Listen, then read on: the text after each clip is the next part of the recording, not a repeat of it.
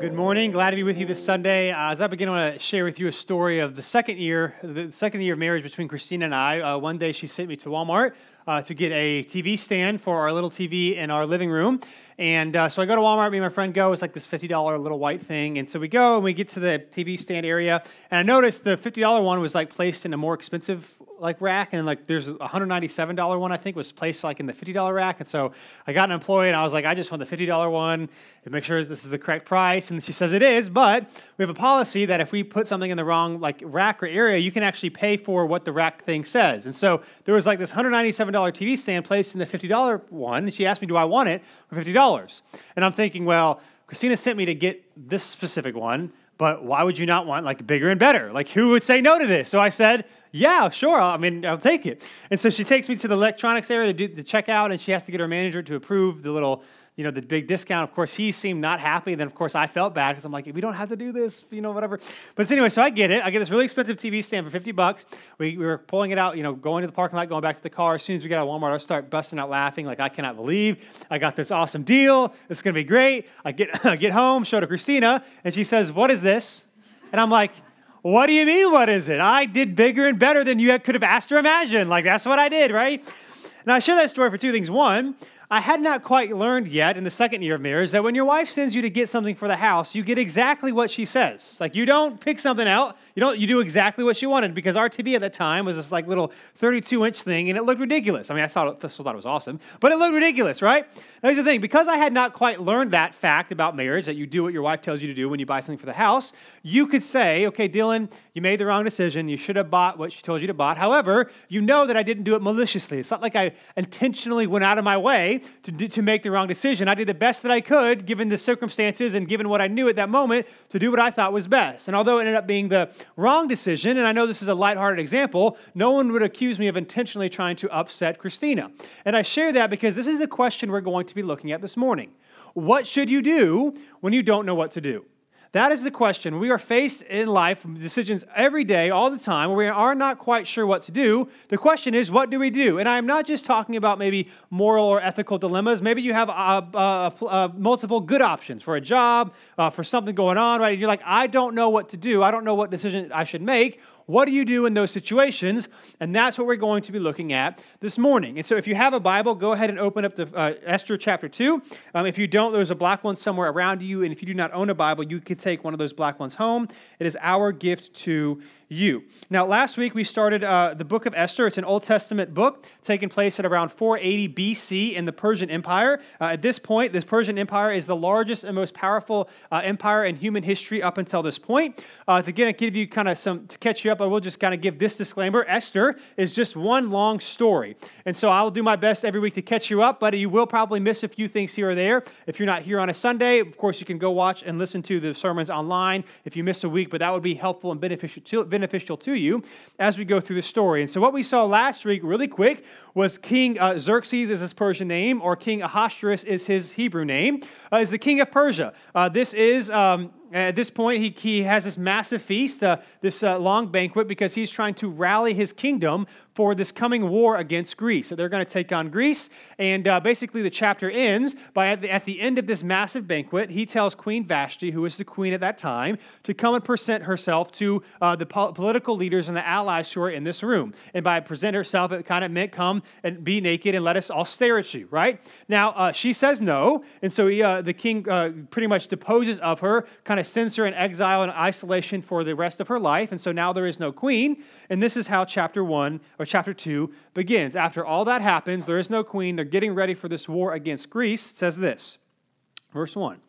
Sometime later, when King Ahasuerus' rage had cooled down, he remembered Vashti what she had done and what was decided against her. Now, again, we're not told exactly how, to, how long sometime later is, but we do know in verse 16, which we'll read in a minute, it tells us that Esther came before the king in the seventh year of his reign, which would be about four years after the events that took place in chapter 1, which means that chapter 2 takes place roughly about a year after this massive war with Greece. So, four years ago, chapter 1 begins, they do this massive feast, and then three years after that, this expedition against Greece takes place. Uh, Persia Persia is unsuccessful in doing what they wanted to do, and so the king is humiliated. Uh, the, the kingdom takes a hit, and that's what's going on here. He's kind of kind of getting feeling a little bit better. It's been about a year since this devastating loss, trying to feel better about himself, and that's what happens here. Verse 2. The king's personal attendant suggested, let a search be made for beautiful young virgins for the king.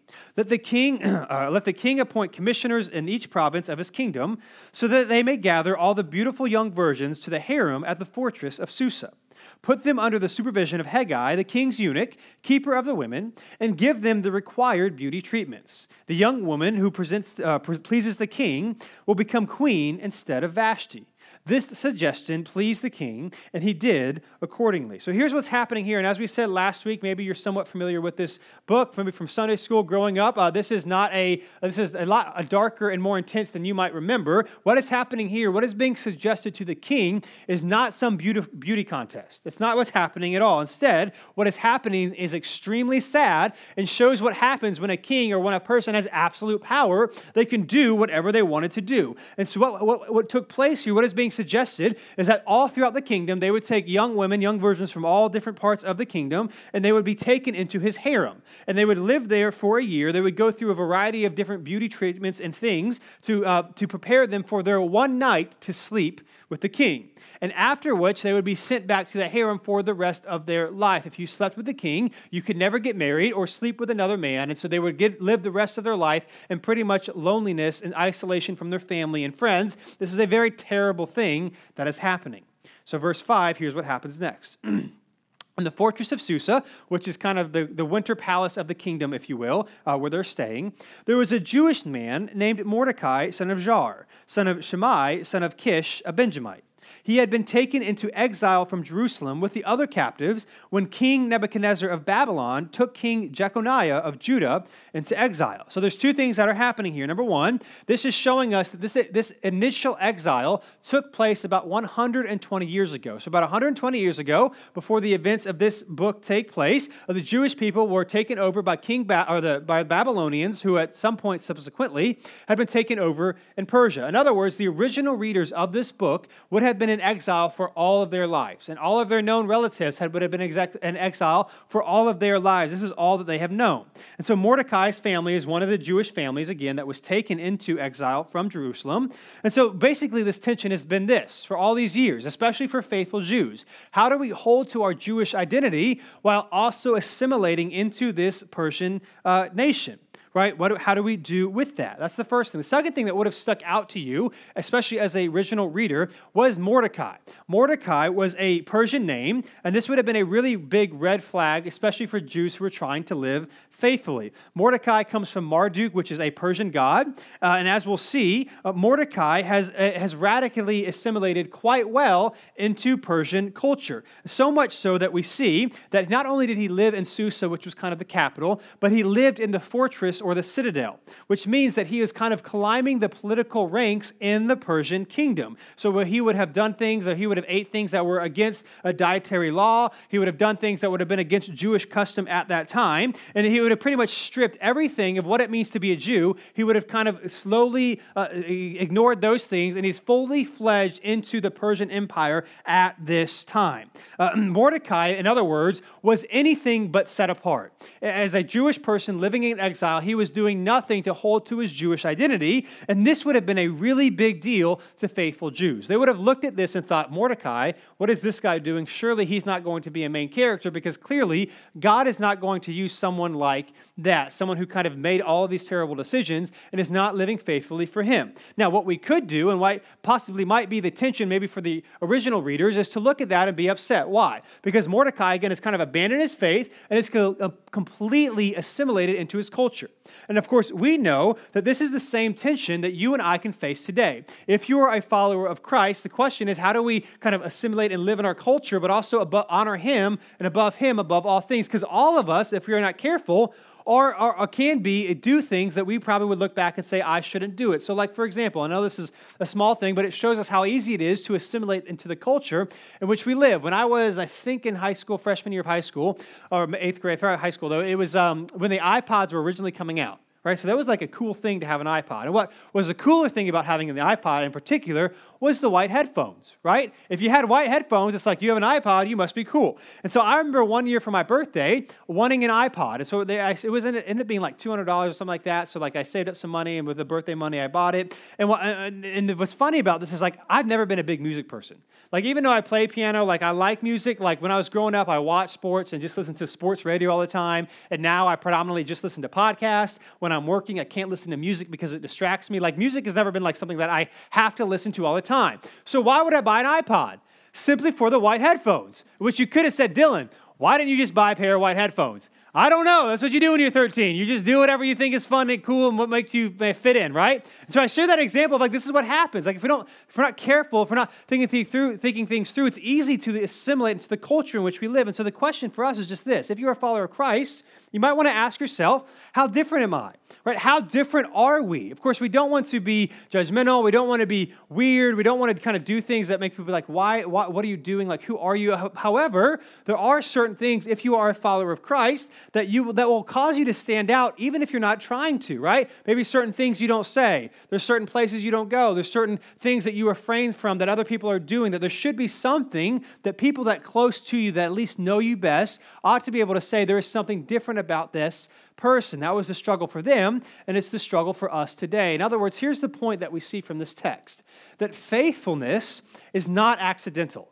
Faithfulness to God does not happen by accident. Again, we can look at Mordecai's life and probably see that when he was a kid, he probably didn't have these grand plans to join the political ranks and to do all these things, but probably slowly but surely, day after day, small decision after small decision, he one day finds himself where he is today. This is why things like the 21 days of prayer and fasting that we're doing are so important. That if you want to grow closer to God and strengthen your relationship with Him, you and I have to do things that intentionally push us towards that process, or else we won't get there.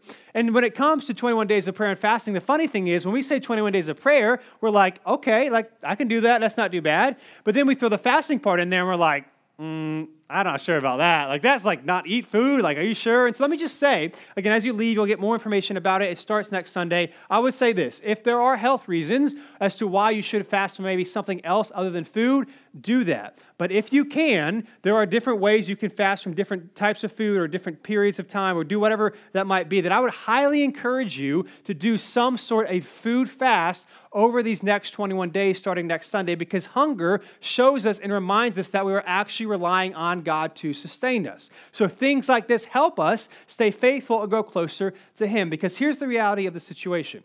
Just like the Jews who were living in exile at their time, if you're a follower of Christ, you and I are also living in exile, knowing that this is not our home, that we will not be here forever, but God's kingdom is the goal. That you and I are going to living in a world that will sometimes pull us or encourage us to do things that we might not want to do. And so, whenever you are a person living in some sort of exiled state, you have two options conformity or isolation, right? You can conform to the culture and what it's telling you to do, or if you don't, you risk isolation. And so the tension for them, the tension for us, is how do we kind of straddle that line of living in our culture and loving and being care for, caring for other people, but also being faithful to God? Because as we see, faithfulness does not happen by accident. It takes small, consistent practices for us to grow closer to God.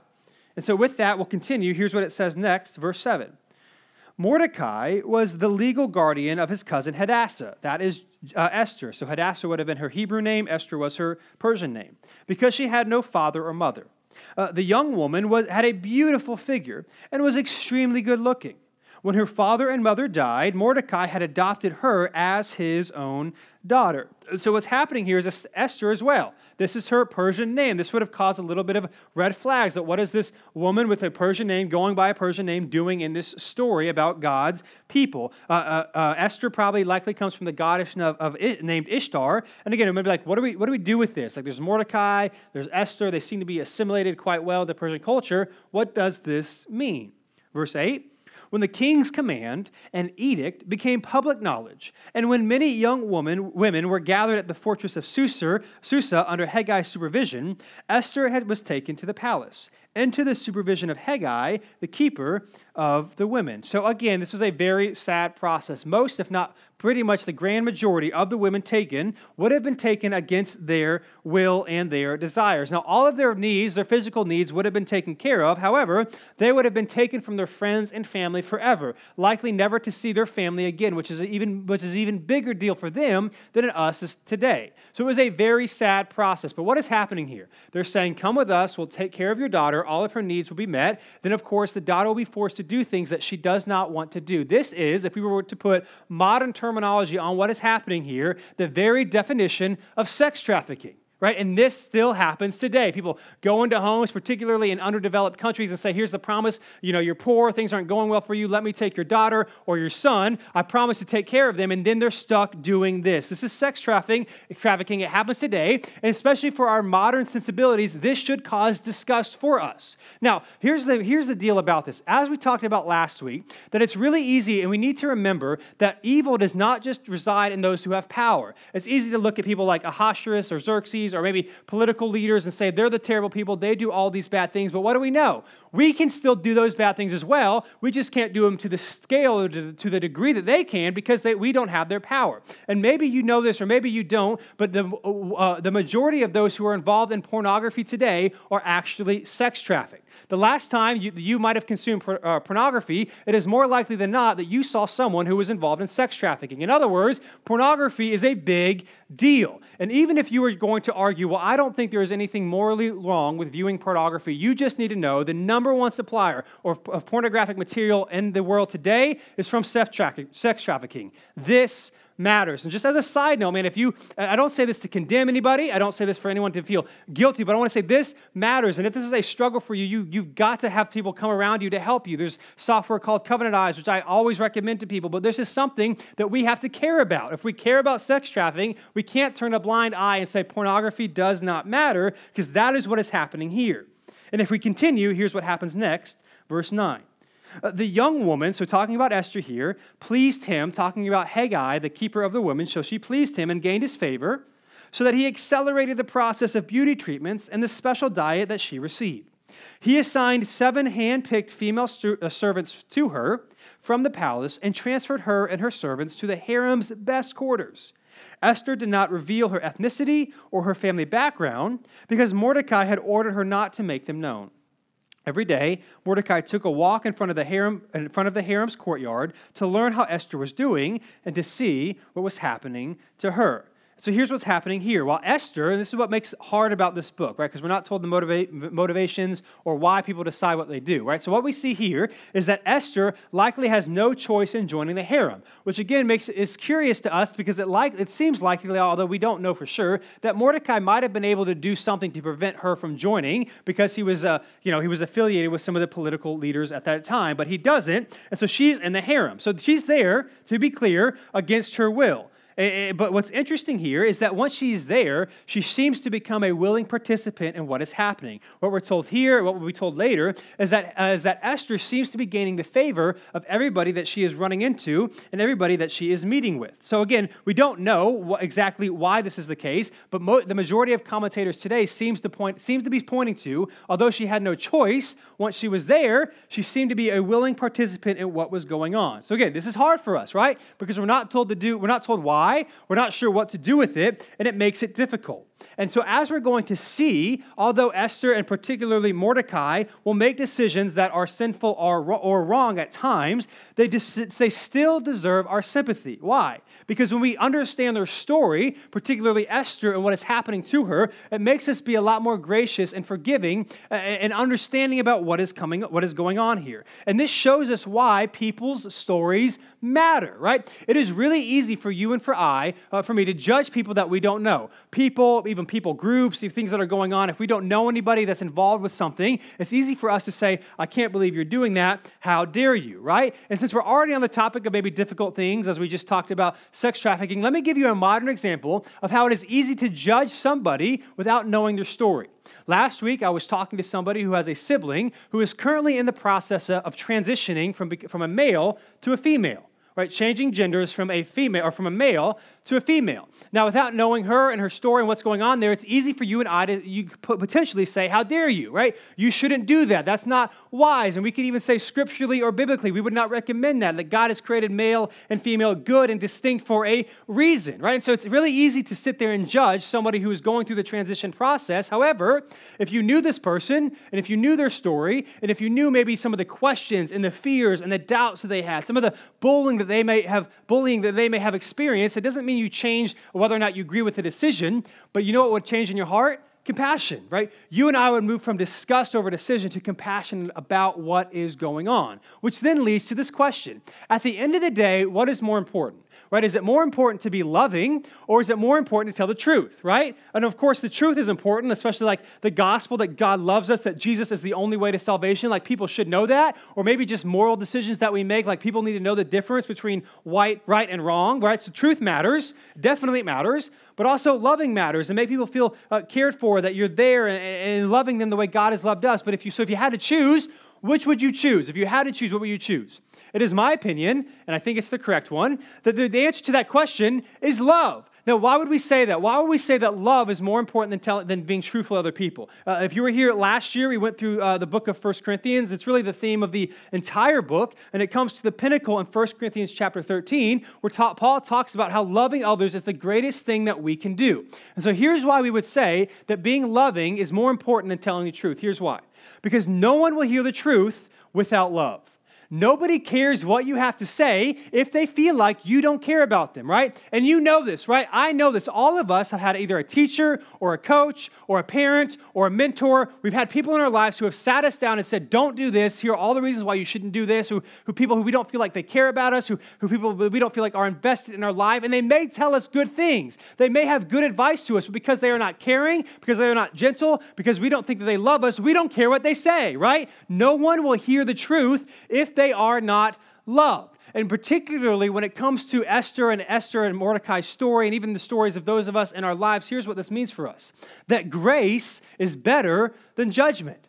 Being graceful to others is better than being judgmental towards others. That grace is always the thing that changes our hearts. We might say, do this or don't do this, but regulations and obligations will only last so long. What we need is a heart change, and that actually changes our behavior. So let me give you an example from my life. When I was in eighth grade, so from third to seventh grade, I was homeschooled. Me and my, my brothers were all homeschooled at the same time. And so I went back to school in the eighth grade. And the first quarter comes about, I get my report card. I get all A's and B's, everything's going well, great. Well, something happened after the first quarter. I don't know why, but like I stopped caring as much. Maybe it's because I was making more friends. I was like, who cares about this? And so it, it, was different back then. Now, you know, parents can go online and see grades at all time, but you couldn't do that. And so halfway through the quarter, you would get what was called an interim report right? And you would bring this interim report home so your parents could see how you were doing. So it was the second quarter, again, first quarter, I was smashing it, getting great grades or whatever, at least A's and B's for me were, were good. I was never a straight A student. And so I get, uh, get this report, or this interim report, it's a Friday afternoon, and I'm walking home with my friends, and I look at my interim report, and it's bad. C's and D's all over the place. And I'm like, well, you know, it's been a good 12 years. I've made some good memories. I've got some good friends but I'm gonna die. Like this is it for me, right? That's over, right? So I get home and I'm like, oh my goodness, I'm gonna die. My dad's coming home. I'm gonna, right? And so what happens is that night we end up going to the movie. So it was my parent, my mom, and my dad. I guess my brothers were there too. And I'm thinking, well, just go out with a bang, right? Like one less fun thing, and then it's over for me. Like, and then I'm gonna, I guess when it's over, it's over, right? And so we, we get to the movie theater, buy the tickets, and we're like standing in the uh, lobby area. And so my mom and my dad sit me down at a table, and they said, Dylan, your grades are unacceptable. And they said, by the time that the quarter is over, you're going to have all A's and B's. Now let's go, essentially, let's go watch the movie. You're not in trouble. And I'm thinking, I didn't die, right? Nothing happened to me, right? They, they gave grace. What do you think I got when the quarter was over? All A's and B's. What happened there? That I was given grace over judgment. Now, here's the thing: there are some times where we have to, where our decisions do ha- uh, uh, bring up immediate consequences. But as so far as it depends on us, as best we can, our default response, especially if you are a follower of Christ, is not judgment; it's grace. Why? Because this is what God has done for us. The gospel is that you and I deserve God's wrath and condemnation. And what do we get instead? We get grace that God would come in the form of a man to do for us what we could not do for ourselves, that we did not even deserve, that we didn't even ask for, that he would give of his life so that anyone is just who is just honest about their state before God. That you and I are broken, fallen sinners, that we can be honest, that we can repent. And what does God do? He gives us grace, forgiveness, and mercy. This is why following Jesus is not something that happens out of obligation or out of guilt, because if you do that after a while, eventually you give up. But instead, if you are following Jesus out of thankfulness and gladness for what he has done for you, to have a relationship with him and to one day enter into his kingdom, not because you're a great person, because he's an amazing God, that is grace, and that changes your heart. Grace is better than judgment. And if we miss that, we miss out on the heart of God and we forget the fact that this is what God has done for us. Grace is better than judgment. And so if we pick up the story, here's what happens next, starting in verse 12. It says, During the year before each young woman's turn to go to King Ahasuerus, the harem regulation required her to receive beauty treatments with oil of myrrh uh, uh, for six months, and then with perfumes and cosmetics for another six months. When the young woman would go to the king, she was given whatever she requested to take with her from the harem to the palace. She would go in in the evening, and in the morning she would return to a second harem under the supervision of the king's eunuch, Shaashgaz, uh, the keeper of the concubines. She never went to the king again unless he desired her and summoned her by name. So again, essentially, each woman was prepared for a year, and this uh, Esther would have done this as well. Uh, do different things to kind of train them and to kind of beautify themselves, whatever that exactly looked like, uh, before they entered with the, uh, their night, their one night with the king, and then they would pro- rarely, if ever, see him again. Verse 15: Esther was the daughter of Abihail, the uncle of Mordecai, who had adopted her as his own daughter. When her turn came to go to the king, she did not ask for anything except what Hegai, the king's eunuch, keeper of the woman, suggested. Esther gained favor in the eyes of everyone who saw her. Again, this is what becomes difficult for us, right? So it's Esther's turn to go before the king, and, and she only takes what Hegai suggested. Now the question is, why? Like, why does she do this? Does she only do what he suggested because she doesn't care and she just wants the situation to be over and so she's just doing whatever she can to speed up the process? Or is it because she actually trusted, trusted Hegai to tell her what to do to gain the king's favor? We don't know. Uh, it seems to be that the author is trying to tell us that she was trying to gain the king's favor intentionally, but we don't know. Like nobody is told, we're not told why she made the decision that she made. Is she doing this intentionally? Is she doing this just to make people happy? Is she doing this just to get the situa- situation over with? We don't know. But regardless, she requested, she asked Hegai what to do. He tells her, and then she goes in with the king, verse 16. She was taken to King Ahasuerus in the palace in the tenth month, the month of Tebeth, in the seventh year of his reign. The king loved Esther more than all the women. She won more favor and approval from him than did any of the other virgins. He placed the royal crown on her head and made her queen in place of Vashti. The king held a great banquet for all his officials and staff. It was Esther's banquet. He freed, uh, he freed his provinces from tax payments and gave gifts worthy of the king's bounty. So again, we're not given any details about how this all came about, how she actually gained the queen's favor or the king's favor, but she did. She kind of wins the competition, if you will, and now she becomes queen.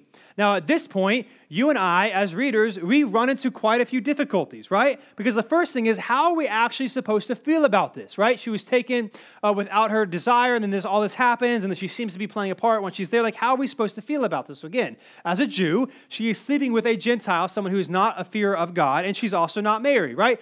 Both of these things were forbidden by Jewish custom at that time in their history. So, as a Jewish reader, you would look at that regardless of the circumstances and just on the surface and say, this is not good.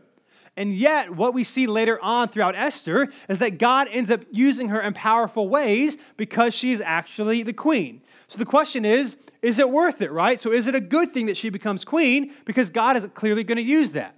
Well, the problem with that scenario is then, then you can come to this conclusion that the ends justify the means, right? That you can do whatever you want as long as good things happen at the end. And this is not a principle that you and I would want to follow, right? This is not something that we would tell our kids. Do whatever you want to do as long as good things happen in the end, right? Why? Because if you're a follower of Jesus, right, God's people should want to and should desire to love and honor him as best we can as we go throughout our life. And so what do we do, right? What do we do? Again, on top of all of this, we are not given God's perspective on it. We don't know what he thinks. We don't even know what the characters think. And so this can be a tension, this can be ambiguous. And like, what do we do all of this? And I would say, in the midst of that tension, in the midst of that ambiguity, it actually gives us hope. Right? This, this tension actually gives us hope. Because why?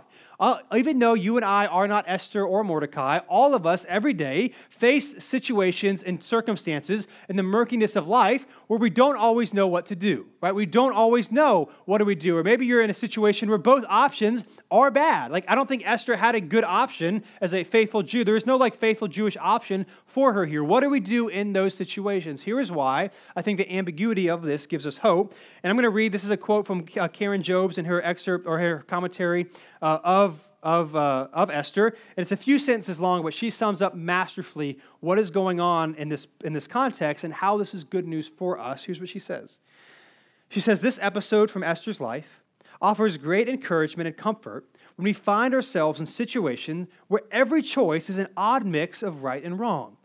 Only God knows the end of our story from its beginning. We are responsible to Him for living faithfully in obedience to His word in every situation as best we know how.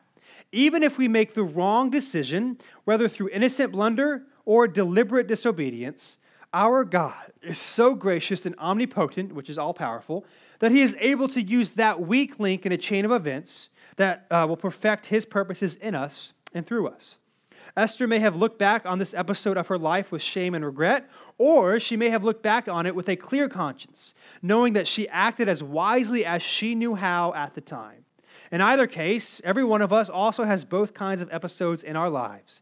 Esther's story shows us that we can trust them to the Lord and move on. In other words, if I could sum all this up for us and why this is good news for us, this chapter two, even though it's d- difficult and dark, here's what I would say. This is why this is good news for us that your past does not disqualify you from God's purposes. What we see in this text, no matter who you are, no matter how much you have assimilated, or no matter maybe like Esther, you have done things have been done to you that are completely outside of your control. Your past does not disqualify you from what God wants to do and can do through you. And in fact, in God's graciousness to us, He often uses our poor decisions to help us love and encourage and impact other people. Particularly as we're reading this and you're looking at Mordecai. Mordecai is not somebody who you would assume that God would use. If anything, you would assume assume that God's judgment will come down swiftly and harshly on Mordecai. And what we're going to see in the coming weeks is that for some reason, at some point, Mordecai is faced with a decision and he chooses to do the faithful and wise thing, and God uses him in powerful ways. And the same thing is true for Esther. And so, again, no matter maybe you've made poor decisions, maybe bad things have happened to you outside of your control, you and I need to remember that the graciousness of God means that your past does not disqualify you from God's purposes. Your past does not disqualify you from God's love for you.